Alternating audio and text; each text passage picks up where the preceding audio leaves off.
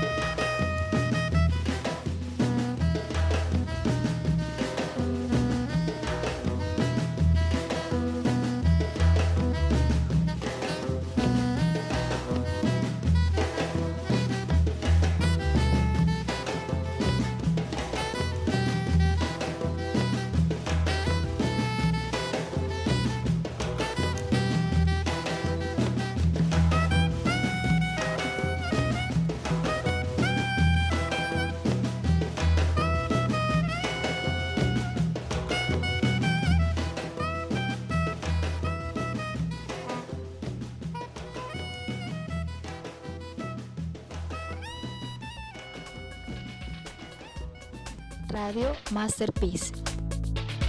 Creando paz juntos. Buenas tardes, buenas noches en Colombia, buenas tardes en eh, México. Eh, bienvenidas y bienvenidos a la primera edición de Se tenía que decir y se dijo, este nuevo programa de la radio que hoy se estrena también de Radio Masterpiece, eh, Radio Masterón de Radio por Internet que va a funcionar como una plataforma de comunicación, experimentación y difusión de la cultura de la paz, que está construida a partir del diálogo eh, intercultural, la colaboración y la co-creación, la creatividad, el aprendizaje activo y el pensamiento crítico. Estos van a ser los principios rectores de esta nueva radio. Esta es una iniciativa conjunta entre Masterpiece México y Masterpiece Colombia, eh, particularmente Masterpiece, eh, los clubes de Bogotá y Cali, eh, pero esperamos que esta sea una plataforma que se amplíe a toda Latinoamérica. Em, esta es una nueva alternativa, una nueva eh, fuerza, un nuevo proyecto de Masterpiece eh, que responde pues, a estos tiempos de cuarentena. este es un primer piloto en el cual esperamos constituir una plataforma de diálogo y de comunicación entre la región. Pues eh, les habla David Rincón de Masterpiece México. Eh, soy el director de investigación y contenidos de Masterpiece y hago parte de un equipo compuesto por eh, gente que está en Bogotá, por Sophie de Wolf, en la Ciudad de México, por Simón, que se encuentra en Bogotá. Cali nos acompaña también con Luisa y con Carmen. Y pues démosle una bienvenida y y pues aprovecho para saludar a todos los que nos escuchan y a ustedes amigos. Es realmente un placer eh, iniciar este proyecto, este nuevo proyecto, este nuevo trabajo con todos ustedes. Eh, ¿Cómo están? Muy bien. Hola, ¿cómo va todos? Hola a todos. Hola, ¿cómo están? Felices, felices de empezar. Sí, pues eh, es una, la primera oportunidad que tenemos de trabajar en un proyecto conjunto en estas tres ciudades inicialmente. Eh, posteriormente, pues vamos a ampliar el trabajo a otros eh, sectores de la región. Y pues hoy en este lanzamiento, en este piloto, pues Eh, es el lanzamiento del programa, de, se tenía que decir y se dijo, es el lanzamiento de la radio, esta es nuestra primera emisión eh, y pues realmente es un evento pues que a mí me causa mucha emoción eh, y realmente estar en esto con ustedes pues me hace poner muy contento y pues que vamos a inaugurar esta nueva voz de comunicación, este nuevo medio para eh, comunicarnos entre nosotros, para dialogar entre nosotros, pero también para abrir, la conversación. El programa se tenía que decir y se dijo. Eh, es una iniciativa de la cual pues Carmen desde Cali nos va a contar un poco más. Hola a todos, eh, desde Cali, Carmen Murillo. Eh, se tenía que decir y se dijo, es un programa de opinión que está producido desde una perspectiva o en clave latinoamericana y que aborda temas de actualidad y coyuntura como temas relacionados con la cultura y la construcción de paz. Eh, es importante mencionar pues que esta es una iniciativa que funciona a partir del uso de una tecnología libre. Eh, Radio Masterpiece eh, se basa en el uso de Mensajito, un dispositivo hecho que integra hardware y software y que nos permite hacer una radio libre, abierta. y pues creo que esto es importante porque desde este lugar estamos construyendo un mensaje que esperemos que se llegue, digamos, a, ese lugar de eh, permitir la interconexión, eh, el intercambio de la información y la innovación tecnológica y desde este uso tecnológico pues le apuntamos a ser un espacio de experimentar eh, de aprendizaje y de, y de experimentación permanente. el programa de hoy es un programa pues que es un programa coyuntural que responde a una coyuntura pues que en el mundo está, eh, pues, en, está en todo el mundo, es la, coyuntura de la pandemia y decidimos iniciar este espacio radial eh, respondiendo, digamos, estableciendo un diálogo, eh, estableciendo un punto de encuentro entre estas cinco personas que estamos reunidas hoy virtualmente. y es un espacio pues, que quiere hablar sobre la coyuntura y la realidad que hoy nos afecta a todos, que es eh, la pandemia del coronavirus. Sí, Carmen, eh, ¿por qué no aprovechamos y, les preguntamos, o más bien, presentamos el programa de hoy? ¿De qué se trata el programa de hoy? Ok, eh, bueno, hicimos, hicimos unos interrogantes para el programa de hoy y estos son, durante estos tiempos de pandemia y distanciamiento social, ¿Qué ocurre en distintas ciudades de Latinoamérica? ¿Qué significa construir paz? ¿Cómo podemos continuar con nuestra labor de generadores de cambio? Sí, pues eh, estamos acá con Simón desde Bogotá, con Sofi desde la Ciudad de México, con Luisa desde Cali y con Carmen y pues decidimos establecer eh, este diálogo también en función de generar no solo digamos, un espacio en el que conozcamos cómo estamos viviendo esto desde los diferentes lugares, las diferentes ciudades de Latinoamérica, pero también este puede ser y debe ser una oportunidad de ser un espacio en el cual eh, pues conozcamos de primera mano cuál es la realidad que compartimos en las diferentes ciudades de eh, nuestro continente. Y esto puede hacer precisamente esta eh, plataforma de intercambio que es tan necesaria en este momento de aislamiento.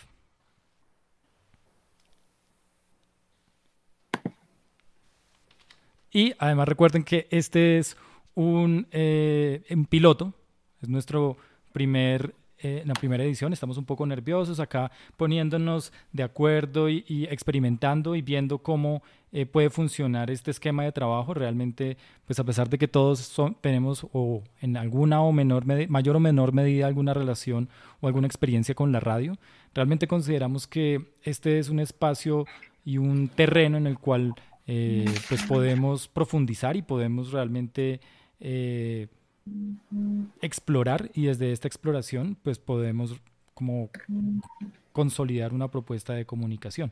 Entonces, eh, para todos los que nos escuchan, recuerden pues la naturaleza de este espacio, de un espacio como aprendizaje permanente. Entonces vamos a tener pues algunas circunstancias técnicas que eh, les pedimos pues que sean un poco, paciencia, un poco pacientes y que avancemos sobre esto. Yo creo que podemos empezar como a entrar en, en, sobre los temas que vamos a poder ir abordando, ¿cierto?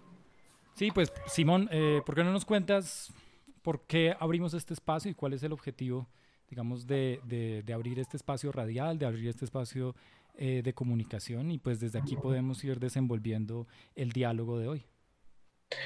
Pues en general, eh, los Masterpiece se dedica a la construcción de paz y en una situación eh, que afecta al mundo entero, en una situación que además no había vivido pues nadie que esté vivo, la había vivido antes. Eh, se han surgido millones de preguntas, entre ellas, dentro de nosotros, cómo avanza la construcción de paz en una situación tan particular como la que estamos. Entonces creo que es un buen momento para hacerse preguntas, para contestarse, para compartir y para repartir entre todos las percepciones y las proyecciones que tenemos frente a eso. Creo que podríamos, vamos a hablar alrededor hoy de eso, alrededor de cómo afecta una situación tan particular como esta, la construcción de paz en nuestras ciudades y nuestras percepciones además sobre nuestros países y sobre la importancia de compartir información y tener nuevos campos, nuevas voces para poder hablar sobre el tema. Bueno, Simón eh, es el director de Masterpiece eh, Bogotá. Para los que nos escuchan por primera vez o para los que no saben qué es Masterpiece, yo creo que es importante eh, comunicar que esta es una iniciativa que viene desde una organización internacional, desde miembros de una organización internacional, que tienen como objetivo trabajar en la construcción de paz desde el arte y la música. Por lo tanto, y el día de hoy eh, en este programa pues estamos sentados personas que tienen distintas funciones en los clubes alrededor del mundo. Entonces podríamos empezar también compartiendo con nuestra audiencia que no conoce Masterpiece, eh, pues, haciendo una leve presentación, una breve presentación de qué hace Masterpiece. Esto eh, pensando que nuestra eh, audiencia no necesariamente está familiarizado con lo que hace Masterpiece. Entonces, eh, también tenemos en cabina pues, a la directora de Masterpiece México, a Sophie de Wolf, que eh, le puede contar, nos puede contar, para los que no conocen qué hace Masterpiece, pues qué hace Masterpiece. Buenas tardes a todos. Pues somos una organización internacional con sede en Holanda que se fundó ya hace 10 años y la misión es inspirar a todos de trabajar por la paz. Y en estos 10 años pues hemos crecido mucho, ya estamos en más de 50 países, eh, no nada más en Europa y aquí en América Latina, pero también en, África y Asia. Y como la paz es un tema muy diferente en cada país por el contexto, pues los proyectos de Masterpiece también son muy diferentes. Entonces tenemos una eh, comunidad con eh, proyectos eh, de paz, tanto algunos lo hacen a través de la música, pero también hay, hay em, agentes de cambio, constructores de paz que trabajan temas de, medio ambiente o otros problemáticos. Entonces, esto en breve lo que hacemos. Sí, también nos acompaña el día de hoy Luisa Colonia, pues eh, ella es la directora de eh, Masterpiece Cali. Y no sé, Luisa, si quiere, quieres contarnos acerca de qué hace eh, Masterpiece Cali y, por qué te unes a esta iniciativa de radio desde Masterpiece. Sí, claro que sí. Bueno, buenas noches a todos. básicamente, en Cali estamos realizando una escuela de derechos humanos y constitucionales a través del Teatro de la Música todos los proyectos y los planes que hemos llevado a cabo desde el club eh, desde hace dos años han estado relacionados eh, con derechos humanos y eh, también con plataformas con observación, digamos, crítica de plataformas periodísticas que trabajen estos temas de derechos humanos. Y bueno, nada, nos unimos desde Master Fiscalia a esta iniciativa con Carmen Elisa Murillo, que es la encargada de las comunicaciones, eh, porque consideramos que es muy importante tener ese tipo de espacios de charlas distendidas, eh, pero también comprometidas, en las que básicamente eh, analizamos las temáticas que tienen que ver pues con situaciones que afectan no solamente a esa región, sino también al mundo en general, ¿no? Así que eso es, lo que queremos hacer y bueno, esperamos continuarlo haciendo a partir de hoy. Sí, pues eh, es a partir de este encuentro y esa posibilidad que eh, de alguna manera nos permite las redes de estar juntos, eh, pues que iniciamos este proyecto, un proyecto de comunicación, un programa que está apuntando a ser un espacio de opinión, un espacio de intercambio de posturas, de intercambio de opiniones con respecto a temas de actualidad. Y pues precisamente desde ahí se propone el nombre eh, se tenía que decir y se dijo. Esto es un nombre pues que también se construyó colectivamente y a partir de las condiciones en las cuales, eh, o más bien, las razones por las cuales este nombre se adoptó como el, el nombre, pues también se van a marcar como unas líneas editoriales del programa. Entonces, creo que eh, a mí me gustaría de pronto, Simón, que nos contaras, pues de, cuáles son como las líneas editoriales, cuál es el sentido de este programa y de dónde viene este nombre de Se tenía que decir y se dijo. Pues básicamente lo que hemos estado trabajando desde que el Club de México, de Ciudad de México, empezó a trabajar, empezó, dio, dio la herramienta para que pudiéramos construir este, este proyecto. Hemos buscado desde qué lugares y desde qué formas podemos construir un, mecanismo de comunicación, hemos llegado a la conclusión que buscar la mayor cantidad de voces posible, perspectiva latinoamericana, es como uno de los principios que tenemos en el programa, y que nos permita también abordar, no solo desde la construcción de paz, sino desde las, lo que suceda como, como particularidad en, cualquier momento histórico pueda ser visto desde esa perspectiva. Entonces, por ahora estamos en una situación muy particular, eh, que es la que primera que nos llama a, a, compartir y a preguntarnos cómo leemos lo que está pasando en cada uno de nuestros lugares y cómo proyectamos qué podríamos aportar en algo que estamos seguros que todos vamos a tener que aportar, que es la volver, volver de alguna manera o construir una normalidad a partir de esto que estamos viviendo ahora. Eh, la mayoría de programas van a tener relación también con, con el trabajo que, de construcción de paz que venimos desarrollando y con el tiempo vamos a poder ir eh, más pronto que tarde empezar a invitar otras, otras, otras perspectivas de construcción de paz que nos permitan pues, dar un contexto de lo que se puede hacer desde donde se puede aportar y donde se puede construir para el mundo mejor, más en este momento que la cosa está tan complicada para tanta gente. Bueno, y, pues siendo este un programa que eh, el aislamiento, de la coyuntura, de la cuarentena, eh, pues decidimos hacer como este primer piloto para probar, pues primero, cómo nos entendemos, eh, también el uso de la tecnología. Vale la pena decir que, con excepción mía, creo que ninguno de los presentes ha hecho radio y pues también planteamos este espacio como un espacio de aprendizaje. De hecho, eh, nosotros queremos consolidar esta plataforma de radio como una plataforma abierta que esté enfocado en eh, generar procesos de apropiación de la tecnología. Eh, en este momento, pues la radio ocurre gracias a un proyecto que se desarrolló hace algunos años aquí en México que se llama Mensajito, que es la base de otras emisoras por internet que se llama, por ejemplo, Radio Nopal. Eh, que se ha consolidado hoy en día como una de las propuestas pues, más interesantes en términos de contenido y también es una apuesta política en la medida en que lo que nos permite es una apropiación de la tecnología para empezar a construir mensajes desde eh, la particularidad y desde grupos sociales como no hegemónicos. Entonces yo creo que el, el, la tecnología Em, el medio como tal también es algo muy importante, muy poderoso. Y en estos momentos de aislamiento, en estos momentos de confinamiento, creo que la radio, la tecnología es un instrumento fundamental en la construcción de esta nueva realidad.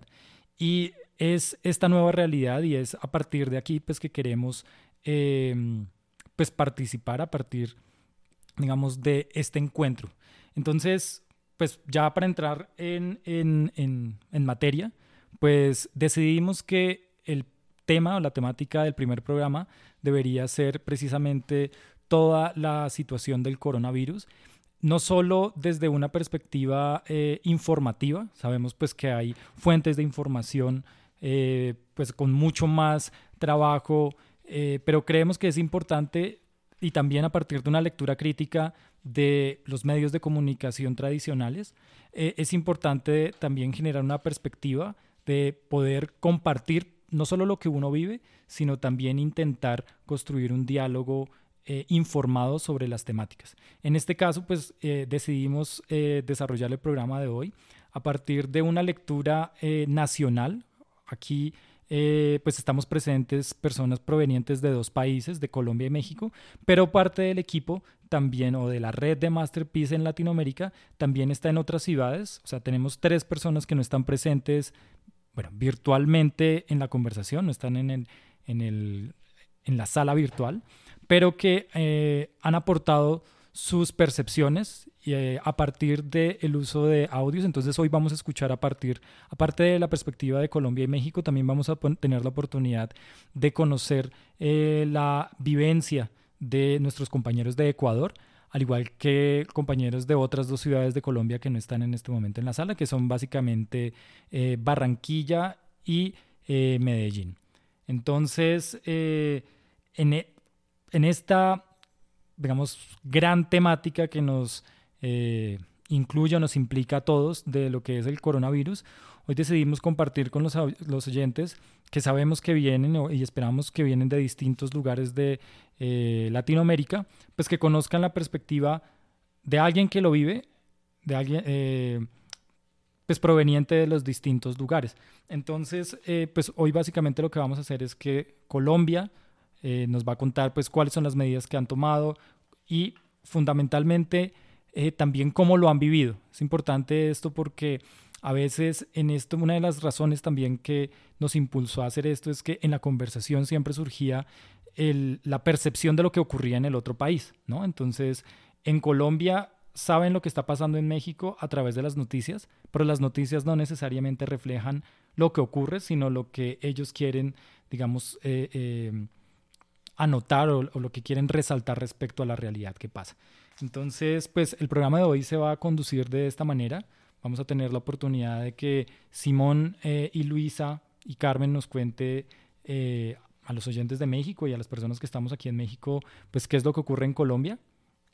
Eh, y asimismo, pues nosotros vamos a intentar hacer una presentación de lo que está ocurriendo aquí y cómo estamos viviendo esta realidad. Otra cosa fundamental también es que eh, pues es importante conocer cómo estamos viviendo esta problemática. No es solo opinar de lo que eh, dicen los medios, sino pues que creo que esto nos introduce en una dinámica totalmente eh, anómala y vivimos una nueva realidad y desde esta nueva realidad pues tenemos que estar construyendo.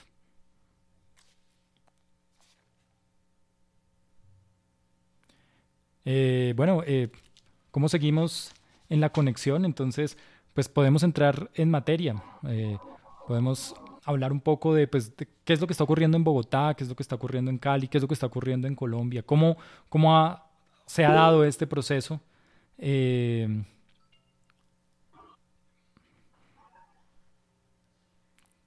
o podemos escuchar algo de música. Entonces, eh, recuerden amigos, están escuchando el piloto del primer programa de Masterpiece Radio.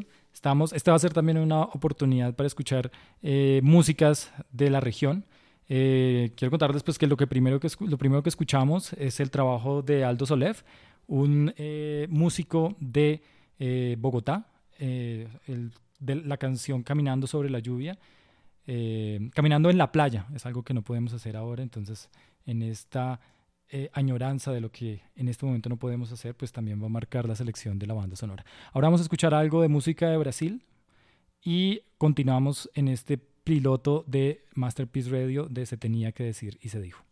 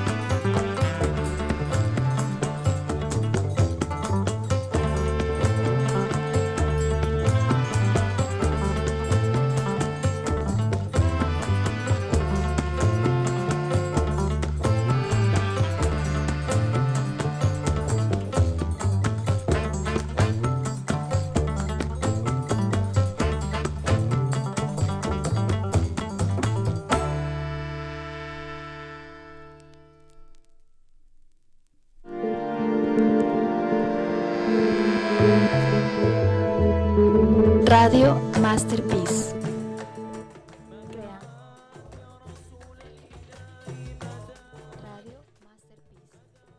Bueno, continuamos en esta en este piloto de eh, Se tenía que decir y se dijo, el primer programa de eh, Radio Master, los efectos de la pandemia en Latinoamérica y cómo nos ha afectado. Entonces, eh, pues en, la siguiente, en el siguiente bloque, pues vamos a, hablar un poco de qué es lo que ha ocurrido, cuál es la particularidad de lo que ocurre en Latinoamérica con respecto a lo que ocurre en otros países y pues creo que es una buena oportunidad para los que nos escuchan, pues conocerlo, la realidad, digamos que se está viviendo a nivel personal, pero también a nivel nacional y local en cada uno de los países. Colombia, podemos empezar por Colombia. ¿Qué, está ocurriendo eh, en Colombia, estimados amigos de Cali, Bogotá? Pues mira, yo creo que eh, en general em,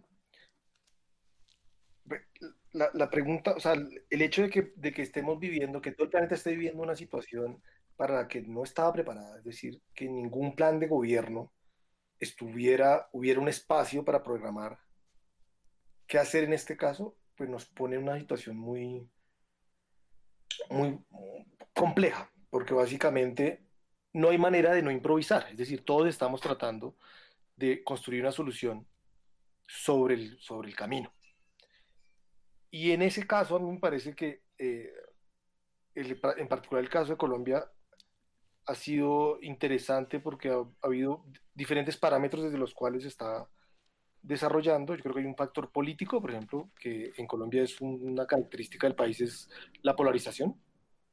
Entonces también en esta situación el país está polarizado, o sea, hay como unas voces que insisten todo el tiempo en que, en que se está haciendo mal y otras voces que insisten que está haciendo bien. Y digamos, ese es más o menos el discurso en el que, en el que vivimos todos los días. Unas soluciones que se dan todos los días y opiniones casi que divididas.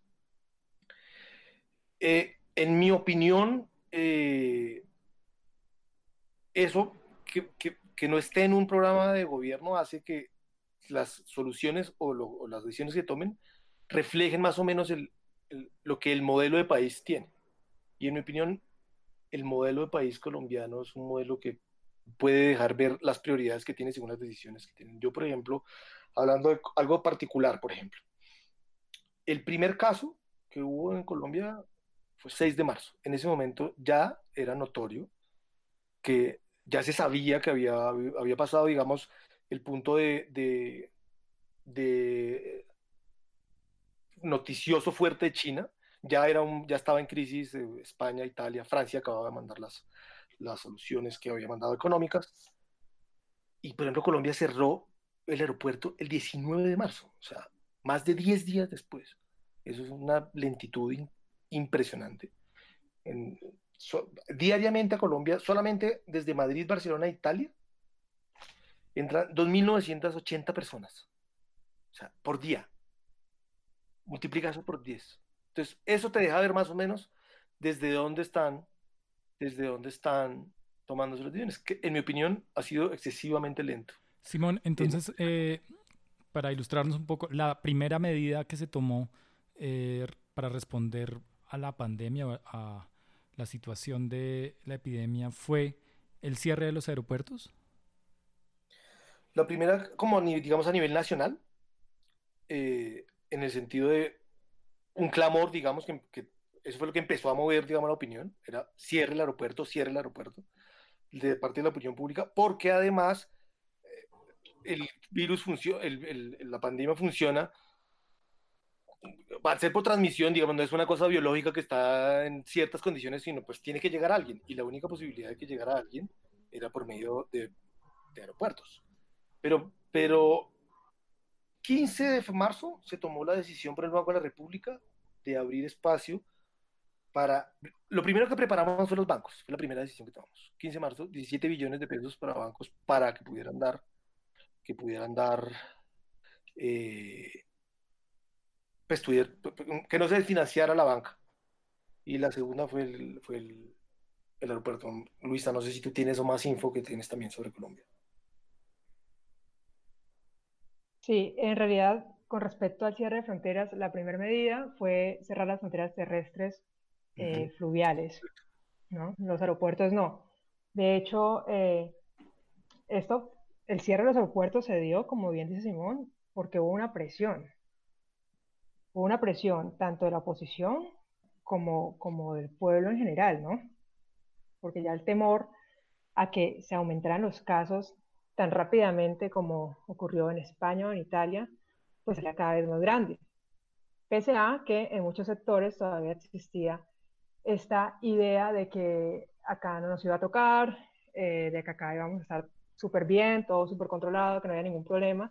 Y por supuesto, las medidas en un principio fueron encaminadas a, a, que no se fuera a afectar mucho la economía, ¿no?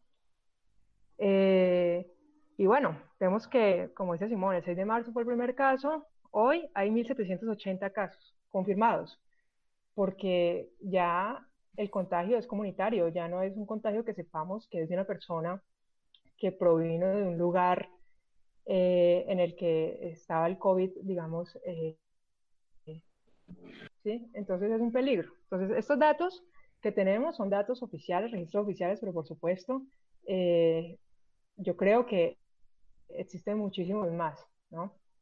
y bueno, entre los, los, las demás medidas que ha adoptado el gobierno eh, pues han sido precisamente la de financiar a los bancos para que estos también eh, generen, eh, perdón, para que estos también generen créditos, digamos, a las pymes. Muchas quejas, perdón, de pequeños empresarios y demás a los que estos, estos auxilios, esos créditos no les llegan y entrevistan, no sé, de semana, por ejemplo, al, al vicepresidente de, ¿cómo se llama? Bueno, el, el, vicepresidente de las bancas, Bancoldex, perdón, y dice que, pues, básicamente ellos entregan la plata a los bancos, pero los bancos son los que deciden a quiénes les dan y a quiénes les dan los créditos. Entonces estamos como un poco en la misma situación. ¿sí?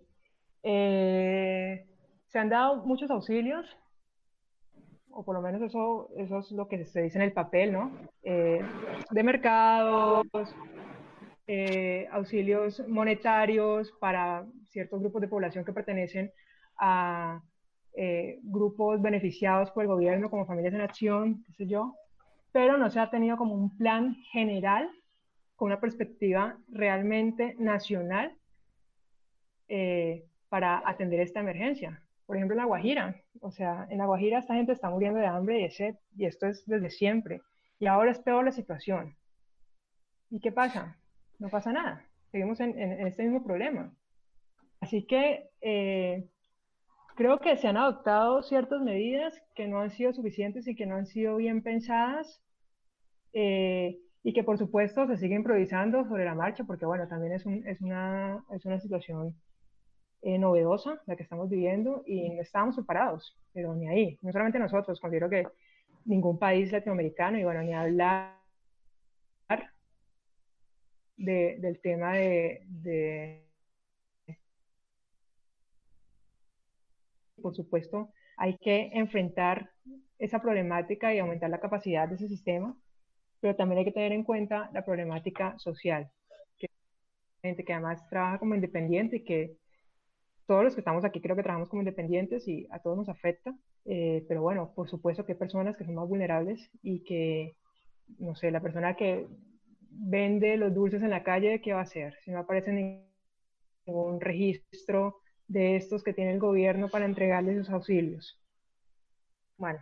Importante resaltar. Perdón, algunas... perdón, perdón, quisiera recapitular, porque ustedes dos pues, nos han planteado que básicamente lo que ocurre es hay una primera medida que es cierre de las fronteras terrestres y fluviales, que ocurre a principios de marzo. Una segunda medida que está enfocado al eh, apoyo financiero, digamos, a las instituciones, un apoyo a las instituciones financieras para darle liquidez eh, en la aplicación de créditos. Y un tercer elemento que recogería es entonces que en Colombia, desde la perspectiva de ustedes, eh, no ha habido aún una estrategia nacional que responda a la coyuntura, digamos, de manera integral. Eh, sí. Pero hay una cosa importante, la medida más importante que se tomó y creo que además es acertada, una cuarentena nacional y obligatoria que sí me parece que ha sido súper, muy, o sea, bien aplicada y, se, como medida. Ahora, vienen otros problemas alrededor, pero digamos como medida, esa, esa es importante. Ok, ¿y esto cuándo se toma, Simón? O sea, ¿a partir de cuánto ¿A partir de cuándo hay eh, una medida nacional? Y se extendió, ¿no? Porque estaba pensada hasta el 13 de abril y, bueno, ya dio el presidente a, decir que se extiende hasta el 26 de abril.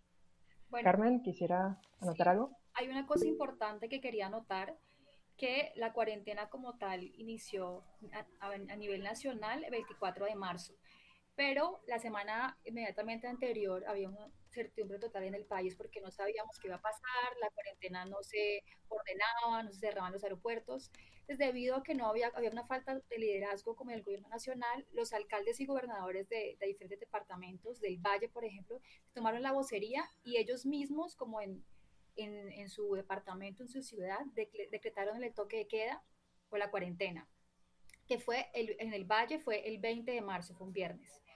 El fin de semana sale el presidente, eh, pues enojadísimo porque habían tomado como la vocería y no lo habían consultado a él y frena como este intento de, toque de queda de los alcaldes y gobernadores de algunos departamentos, pero finalmente sale a decir que el 24 de marzo, que es el día martes a las 12 de la noche, es la cuarentena nacional obligatoria para todo el país, con algunas excepciones, ¿no? Eh, la gente puede salir inicialmente, cualquier persona, a comprar víveres a un supermercado, a los bancos o a pasear las mascotas.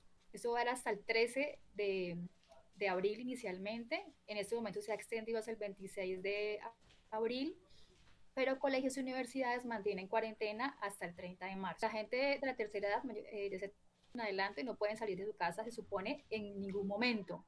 Y en este eh, momento eh, se está trabajando o están tratando de implementar el uso de tapabocas eh, obligatorio en supermercados y en, el transporte público.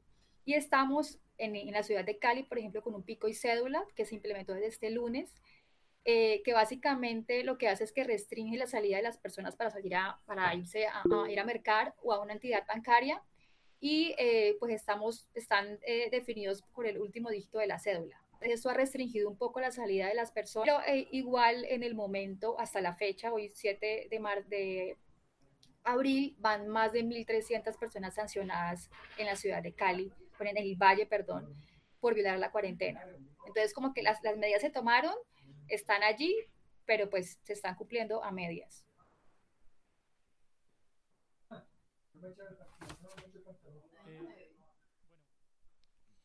Aquí es interesante ver la perspectiva de una cierta desconexión entre el, la medida nacional y las medidas como municipales, eh, departamentales, eh, que yo creo que es interesante eh, contrastar la situación en México. México creo que ah, hay un fenómeno muy interesante en términos del manejo de la crisis y en términos de que a pesar de que hay unas circunstancias políticas no son totalmente adversas, pero pues México en este momento está en un, un momento de polarización política bien importante. Yo creo que al contrario de lo que ocurre en otros lugares de Latinoamérica, ha habido como cierta unidad y hay cierta integralidad en la respuesta.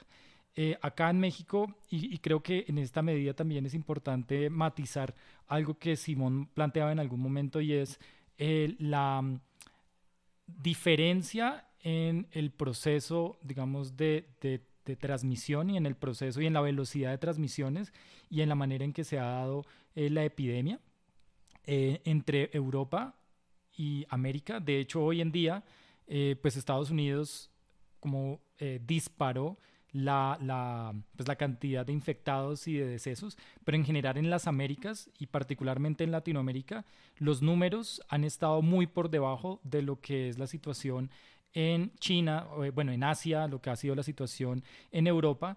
Y yo personalmente, y esto también basado, y esto creo que eh, pues se construye a partir de la diferencial del gobierno mexicano. Yo considero que si bien la, eh, la velocidad de expansión, eh, medidas, las medidas y los efectos de las medidas no solo en la economía, sino en la sociedad, son distintas, por lo tanto, y ese es el enfoque que se ha tomado en México, la respuesta ha sido diferente y en momentos diferentes de lo que ha ocurrido en España, en Francia, y de hecho, aquí la política que se ha tomado es una política totalmente contraria a la política en Colombia en términos de cierre de fronteras, en términos de cierre de aeropuertos. Entonces, para dar unas cifras, eh, el primer caso en México se eh, registra el 29 de febrero, de hecho, la confirmación del primer caso eh, se da hasta el 2 de marzo. Eh, y a partir de este momento, eh, aquí hay algo también bien importante y es que es a partir de este primer caso que la vocería de las cosas que tienen que ver con la pandemia y las medidas de la pandemia no la toma directamente el, el presidente. O sea, si bien el presidente tiene una serie de alocuciones públicas y hace, obviamente habla de lo que va a ocurrir, eh, hay una instancia que es la Subsecretaría de Salud eh, que se va a encargar a partir de ese momento en hacer todas las alocuciones relacionadas con la pandemia y se inicia un proceso de hacer una serie de informes diarios en los que no solo se hace una vigilancia de cómo es el comportamiento de la pandemia a nivel global, sino también de cómo está en México. Entonces, a partir de ese momento, todos los días el subsecretario em, de Salud, eh, Hugo López Gatel, que además, en este caso, los funcionarios, el funcionario encargado de esta eh, crisis, es un doctor de la John Hopkins en epidemiología. Entonces es una persona, es un científico que además es citado eh, en la academia, respetado en la academia y en el mundo de la ciencia, y es a quien se le da la responsabilidad de responder y de dirigir la política pública para responder a, la pandemia. Entonces, en este caso, eh, la Secretaría de Salud en México lo que hace es definir tres fases de infección o tres fases de expansión. Eh, la primera fase es una fase eh, que se declara el 20, permítame un momento, tengo este dato, acá el 28 de febrero del 2020, en el cual se plantean una serie de medidas restrictivas básicamente identificando cuáles que los casos de infección son necesariamente importados del extranjero, no hay casos de contagio local, hay un número limitado de personas infectadas y no hay medidas estrictas de sanidad. Entonces, desde este simplemente es decirle a la población que no se salude de beso, que no se salude de abrazo. De hecho, hubo como mucha eh, atención en los medios internacionales porque el presidente seguía en sus rondas, le daba un parte de tranquilidad a la población y em, no se notaba, digamos, una medida. De hecho, en este mismo momento en Colombia ya se estaban tomando medidas como cierre de aeropuertos, cierre de fronteras. En México se decidió hacer una política que hiciera un balance sociales de las eh, eh, medidas tomadas con la situación epidemiológica. Entonces, esta fase 1 dio hasta el 24 hasta el 23 de marzo, en el que ya se identifica una transmisión comunitaria, en el que básicamente lo que se dice es ya no tiene que estar en contacto con alguien que estuvo en el extranjero, eh, sino que ya hay una transmisión local. En este caso, pues hay una, eh, un aumento considerable de casos confirmados.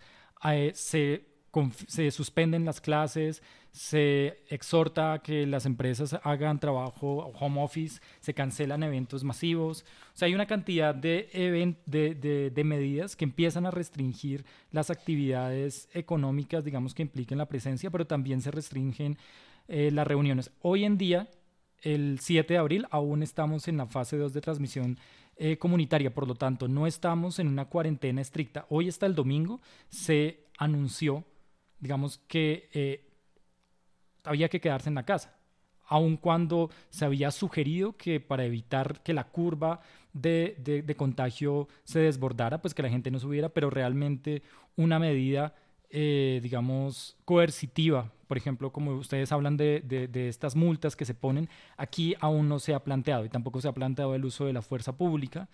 Y esto es interesante verlo porque, eh, o sea, ha, ha habido muchas críticas pero aquí eh, lo que se vive, por ejemplo, en términos de, de eh, la cantidad de, de, casos registrados en el informe, un informe que se publicó ayer, eh, ya les voy a contar, realmente los números son pues bastante bajos, son, en México en este momento, ciento, a ver ya, mm, miren, para el día de hoy eh, o más bien el 6 de abril, hay 2.439 casos. Estos son datos de la Secretaría de Salud. Y hay 125 eh, defunciones o muertes por el coronavirus. De estas, 29 son en, Bogotá, en, en la Ciudad de México, perdón. Lo cual estamos en una ciudad de 20 millones de habitantes. Entonces yo creo que esto es algo que, y es una ciudad en la cual los aeropuertos no se han cerrado, en la cual eh, estas medidas, digamos, de restricción, pues no se han implementado aún de, de manera eh, tan estricta, no porque sea laxo, sino porque aquí, eh, pues realmente en las estimaciones estadísticas, acá hay eh, una, varias alocuciones en las cuales se presentan modelos matemáticos, en las cuales se decía, por ejemplo, hace un mes, se decía más o menos que por esta época se iba a pasar a la fase 2 y hay un cálculo, por ejemplo, aquí se calcula, se calcula que la crisis va a extenderse hasta eh, probablemente hasta finales de agosto y es muy probable que hasta noviembre. Un equilibrio desde mi punto de vista de tomar medidas, digamos, que corresponden a la situación, digamos, epidemiológica, pero también eh, que responda, digamos, a las eh, condiciones económicas, sociales de México. Y esto es interesante porque, pues, aquí también hay una elaboración de qué es lo que ocurre, cuál es el cambio de México o cuál es la diferencia de México con relación a países como España y como países como Francia, donde eh, el Estado puede cubrir las necesidades básicas de su población en caso de que se pare la economía, acá no. Entonces, creo que eso es importante. Simón, eh, tienes, me comentabas. Pero no entiendo muy bien, o sea, la lo, lo, que tú me, lo que tú estás diciendo es algo así como que o sea, ¿cuál crees tú que sea, si las medidas ante, digamos, epidemiológicas, es decir, de, limitar el contacto de la gente y, guardar a la gente, no funcionan, ¿por qué crees que los números funcionan en México? Porque en efecto sí, para la cantidad, para la ciudad del tamaño que tienen, sí los números son bajos. Eh, cuatro días antes. Pero no, me, me, genera, me parece interesantísimo, pero me genera una, me genera una, una pregunta, ¿no? Sí, acá, más allá de decir que funcionan o no funcionan, es que las medidas que se han tomado corresponden con, eh, digamos, una política eh, conducida, digamos, más bien, la toma de decisiones se basa en un conocimiento, digamos, experto por parte de, como habitante de la Ciudad de México, como habitante, como residente en México. Eh, por ejemplo, a diferencia de lo que pasa o de lo que percibo, digamos, de otras personas en, en Colombia o en otros lugares, yo confío, digamos, en las, la toma de decisiones de las autoridades. Y en, ese, y en esa medida eh, creo que hay una responsabilidad y, que, asumida y hay una consecuencia en las decisiones tomadas. Y eso, más allá de decir, o sea, porque en ningún momento se ha dicho, acá no va a haber coronavirus, acá no se va a, a, a no va a haber una crisis, acá no va a haber una, no se van a saturar, pero acá más bien lo que se hace es, se toman unas decisiones en función de las estimaciones de cuándo hay que tomarlas. Entonces, en vez de cerrar las fronteras un mes antes, se van a cerrar o se va a restringir el contacto cuando se tenga que tomar. Y ese ha sido, digamos, el, el, el carácter, digamos, de las eh, alocuciones públicas todos los días a las 7 de la noche, por ejemplo, 7, 8, hay una alocución donde la persona que está encargada de la política pública relacionada con la pandemia responde todas las preguntas de la, de la prensa y hace las presentaciones y las explicaciones de los boletines diarios. Entonces, aquí es un tema de confianza y en ese sentido, eh, no sé, Sofi, digamos, tú, tú cómo lo veas, yo confío en que las decisiones de las autoridades corresponden pues con una decisión informada y pues bien sustentada. Estuve, sí, como que mi familia vive en Bélgica, donde hay cuarentena estricta eh, desde hace tres semanas. Estuve como viendo de cerca las dos eh, situaciones y estoy todavía como sí, un poco sorprendida de que no este, toman medidas más estrictas y también, eh, como tú dices, Simón, me extraña mucho que hay tantas personas contagiadas en Estados Unidos y tenemos una frontera tan larga con Estados Unidos que no hay más casos. Entonces, estoy un poco en, duda, en, sí, un poco, un poco desconfiada, eso sí. Pero, ah, mira, tengo una, una mm, yo creo que al final eh, el, el, el, que nos va a dar para dónde vamos y, o sea, digamos, todos estamos aplicando una política, todos los países están aplicando una política pública con relación a sus expertos buscando el mejor resultado, suponemos que el mejor resultado. A mí me parece que una cosa, que como un análisis que para mí me, me, me ha, es el que ha rondado en mí desde que empezó, es que siento que al final, al ser, al ser, al ser una coyuntura, eh, las decisiones terminan proyectando el modelo, o sea, terminan proyectando el modelo de sociedad que tenemos, porque es desde ese modelo desde donde se terminan tomando las decisiones, se terminan buscando qué hacer, buscando hacia dónde ir, a quién proteger y, quién es prioritario. Creo que en este momento hay varios modelos en el mundo. Eh, los números son los que van a poder decir. los números son los que al final de cuentas nos van a poder brindar cuando se acaba de decir, bueno, esta gente hizo esto y se le murió. O sea, creo que en este momento, por ejemplo, el modelo de Estados Unidos es un modelo fracasado desde donde usted lo mire, porque en menos de dos semanas pasaron de estar en un nivel a ser los, los, los principales eh, eh, contaminados en el mundo y en este momento está en una situación que, como la ve uno siendo la, potencia, la primera potencia mundial, no tiene salida no hay para dónde agarrar. O sea, uno dice, no tienen forma de echar para atrás eso. Pero digamos que, ese, que como va en el tiempo, depende del tiempo. A mí, les confieso, me, me parece muy raro el, el tema de México, porque he vivido, he estado en México un tiempo y es enorme. Ahora, no es poca cosa mil infectados, o sea, hay, más hay mil infectados más en, en, México. Ahora, hay 25 millones de personas, aquí hay 9. Uh -huh. No sé, pero pero a mí me parece clave como poder empezar a pensar en qué modelo de sociedad y desde qué modelo estamos construyendo la sociedad, porque momento, porque como decía David, la, los números sí en América Latina tienen una prudencia que habría que tener algún experto que nos explique por qué. Pero sí, sí me resulta sorprendente que, que Europa, la Europa desarrollada, digamos, y el primer mundo y Estados Unidos son los países a los que peor le fue. Son los países que están poniendo mil muertos diarios y le pregunta uno, pero, entonces, parece que nos estaban contando una historia que no era. Parece que nos estaban contando hace un montón una historia de, de, de eh, por ejemplo, de una relación cultural rarísima. Si ayer vi videos de los alcaldes en Italia y saliendo a la playa a gritar a la gente, por favor, guarden su casa porque es una ley.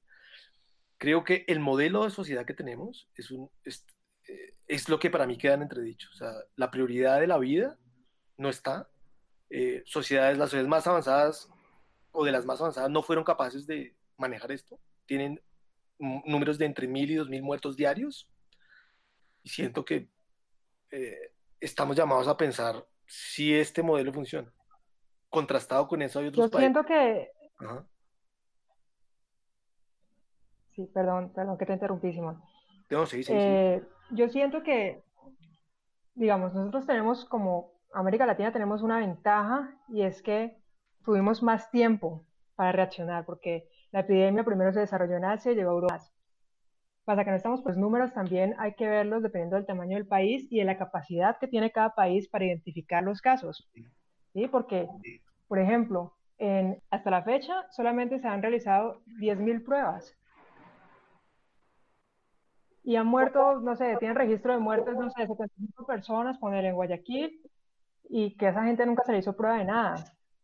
Entonces, como que los números también son un poco eh, engañosos para mí. Eh, y no sé, si la Organización Mundial de la Salud dice que una de las mejores maneras de contrarrestar el efecto de, esta pandemia, que no significa que no todo el mundo se, no se nos, vayamos al bar de, de, de contagiarnos, capaz que todos nos contagiamos, pero el tema es que lo hagamos en el tiempo para que no colapsen los sistemas de salud. Y si la OMS dice que una de las medidas eh, que mejor se puede como tomar para esto es eh, guardarse, pues nada, me parece que, que, tienen que tener cierta razón, ¿no? Y que si después vemos los casos de China y Corea del, del Sur, pues parece que allá funcionó en su momento.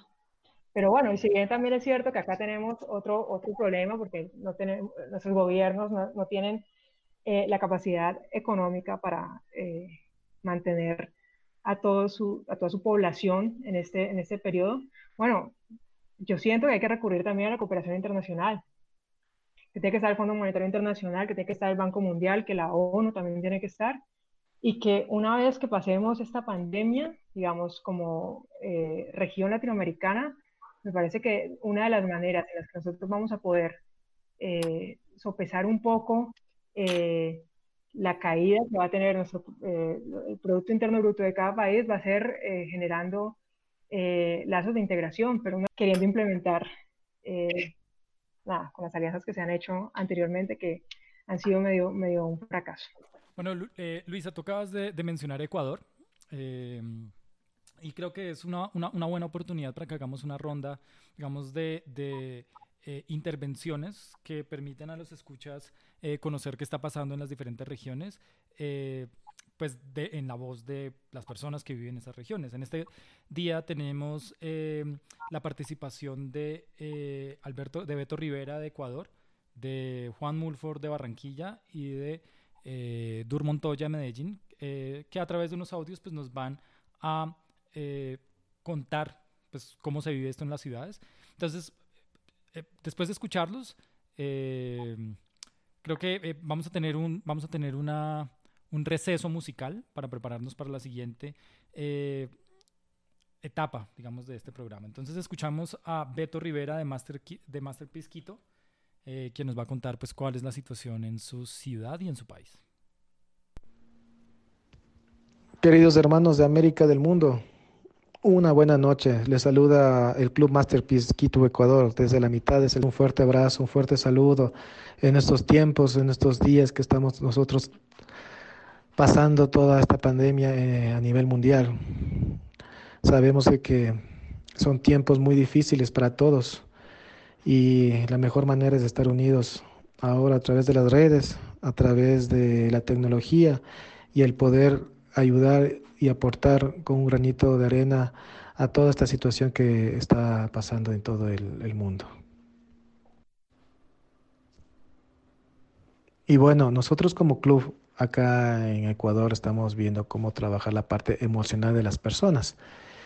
A nosotros nos ha golpeado muy duro como país. Tenemos más de más situados que otros en Guayaquil, la ciudad, una de las ciudades más importantes de nuestro país. Hay más de 3.000 casos. Nosotros estamos en Quito, tenemos como 400 casos. Entonces, es fuerte lo que estamos viviendo acá.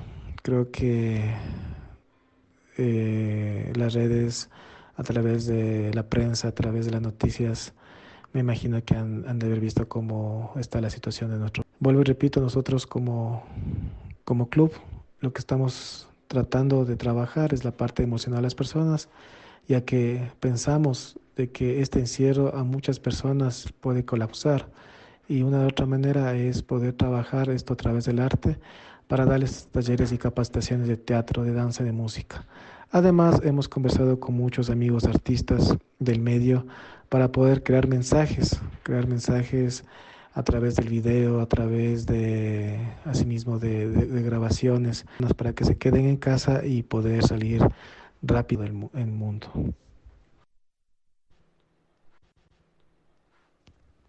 También pensamos nosotros como club que es un momento de reflexión,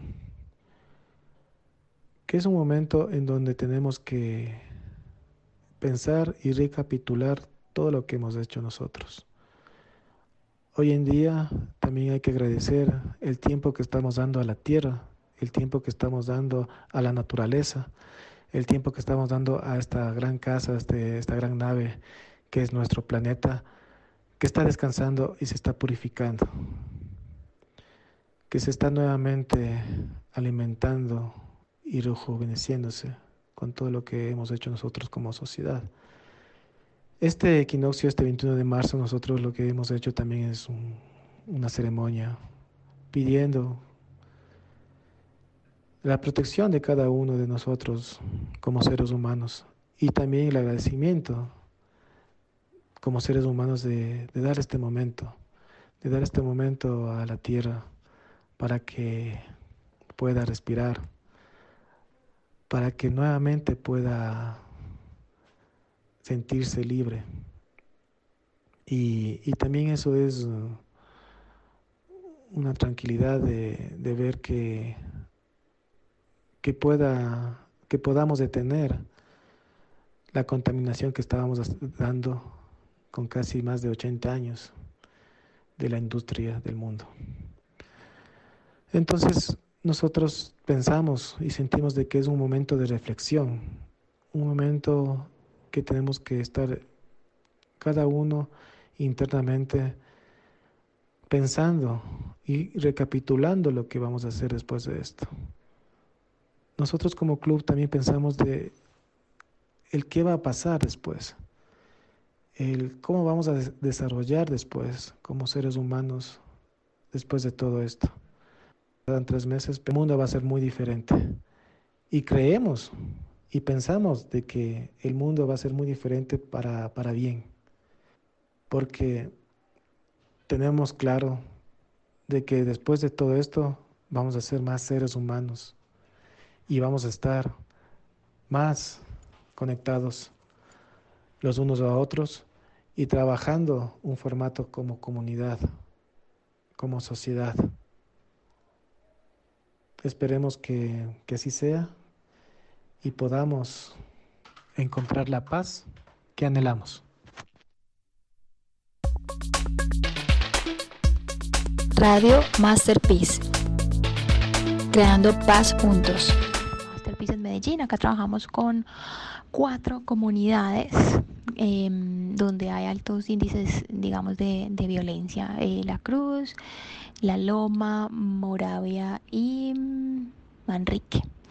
Eh, obviamente pues ha mejorado mucho con, con, con, la transformación de la ciudad, se ha, mejorado muchísimo y ha sido programas en reconstrucción de paz. Entonces lo que hacemos acá es que fortalecemos a esas iniciativas, las reestructuramos como si fueran un negocio social para garantizar una sostenibilidad económica y social.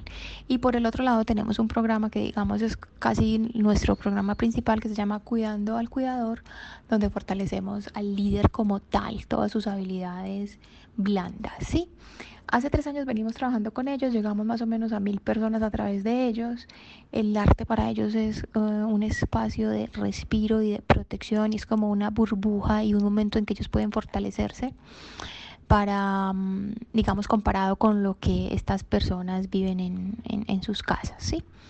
Em, el programa que veníamos haciendo era que estábamos intercambiando conocimientos de una comunidad a otra, tratando de borrar esas barreras invisibles, que lo estábamos haciendo muy bien hasta que llega pues el, COVID-19. Entonces la crisis obligó a que nos reestructuráramos eh, digamos, nuestra forma de trabajo. Entonces decidimos enfocarnos en dos cosas. Uno, bienestar. Necesitamos prever que nuestros aliados, como son los líderes, sus comunidades y nuestros sponsors o digamos clientes, estén bien, ¿sí?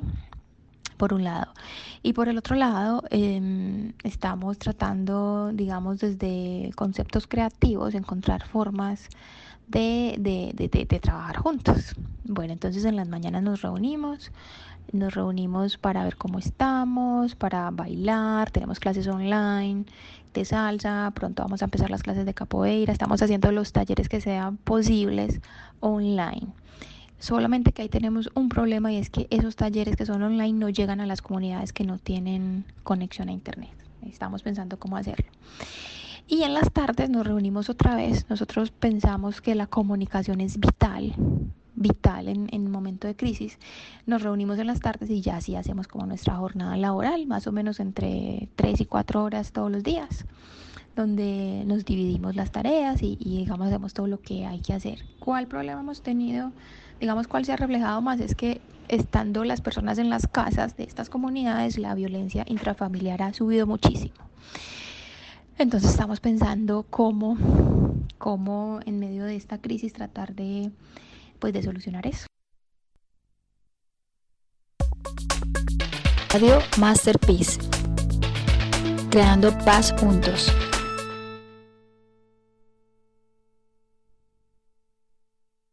Les habla Juan Mulford desde Masterpiece Barranquilla, en Colombia.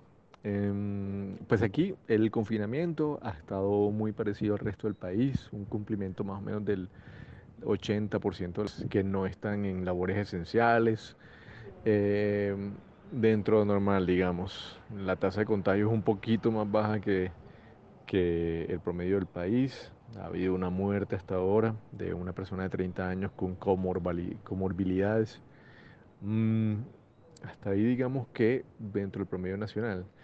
Lo que sí se llega a reflejar es la ya casi que tradicional inequidad del Caribe colombiano donde, donde hay familias, sectores digamos de la población que tienen muchísimos privilegios y otros que no. Y eso se denota en la posibilidad de hacer confinamiento. Eh, el tema de eh, la economía informal, el promedio de personas en economía informal es mucho más alto en Barranquilla eh, o en el Caribe, digamos, que en otras regiones del país. Entonces eso ha suscitado problemas graves de, que, dejan, dejan entrever la, la falta de inclusión social que tienen muchos sectores de la ciudad. Entonces mucha gente tiene que salir para producir, pero se han encontrado con que su mercado, que por lo general gente que tiene afluencia económica, está encerrado en la casa. Entonces, eh, ha habido una respuesta, debo decir, del gobierno local bastante buena eh, en cubrir necesidades inmediatas, digamos, de alimento y medicina, pero que a largo plazo llena de incertidumbre a estas familias. Eh, hay familias que no saben qué irán a comer dentro de cuando se acaben todas estas estos, estos salvavidas por parte del gobierno local, que quién sabrá hasta cuándo durarán. Entonces, esa es la nota que creo que marca el confinamiento en Barranquilla, la inequidad eh, muy, eh, muy, muy, muy evidente que, que se notaba ya desde antes de la crisis, se nota ahora em, en quién puede hacer confinamiento tranquilamente y quién, puede, quién no puede hacerlo tranquilamente, sin mencionar asuntos de violencia intrafamiliar que se han, que se han eh, evidenciado, porque las familias están viviendo con sus, con sus agresores, ¿cierto? Eh, eso por una parte. Em, a, manera personal, la verdad lo, lo lleva bastante bien. Yo comencé el confinamiento antes que se diera la orden a nivel nacional, desde el 16 estoy confinado, es decir, que ya llevo 20 eh, días, poco más de 20 días confinado. la verdad, al principio fue difícil por una falta de disciplina de trabajar desde casa, pero poco a poco se ha dado y uno se beneficia de muchos temas de, del tiempo en casa, eh, de poder entre las relaciones más cercanas con quien compartes el hogar, que, en mi caso es con mi pareja. Eh, y también temas muy personales de, de, ponerme al día con lecturas y eso. Cosas que uno puede, pero que toman tiempo. Eh, y el trabajo sí hasta la tercera semana fue que pude tener, digamos, como un rendimiento normal. Eh, y bueno, nada, aquí digamos que he tenido la posibilidad de, de tener, de que todas las tiendas, digamos, estén, estén suplidas de alimentos y todo, entonces no ha habido ningún problema al respecto el confinamiento obligatorio desde aquí, desde, desde Barranquilla. Radio.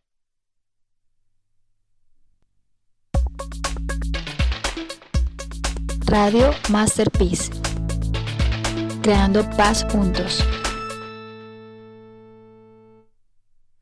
Bueno, continuamos en este piloto, en este primer piloto de eh, Radio Masterpiece. En este programa se tenía que decir hoy eh, en compañía de Simón Martínez, de Luisa Colonia, de Sophie de Wolf y de Carmen Murillo y de quienes habla David Rincón de Masterpiece México.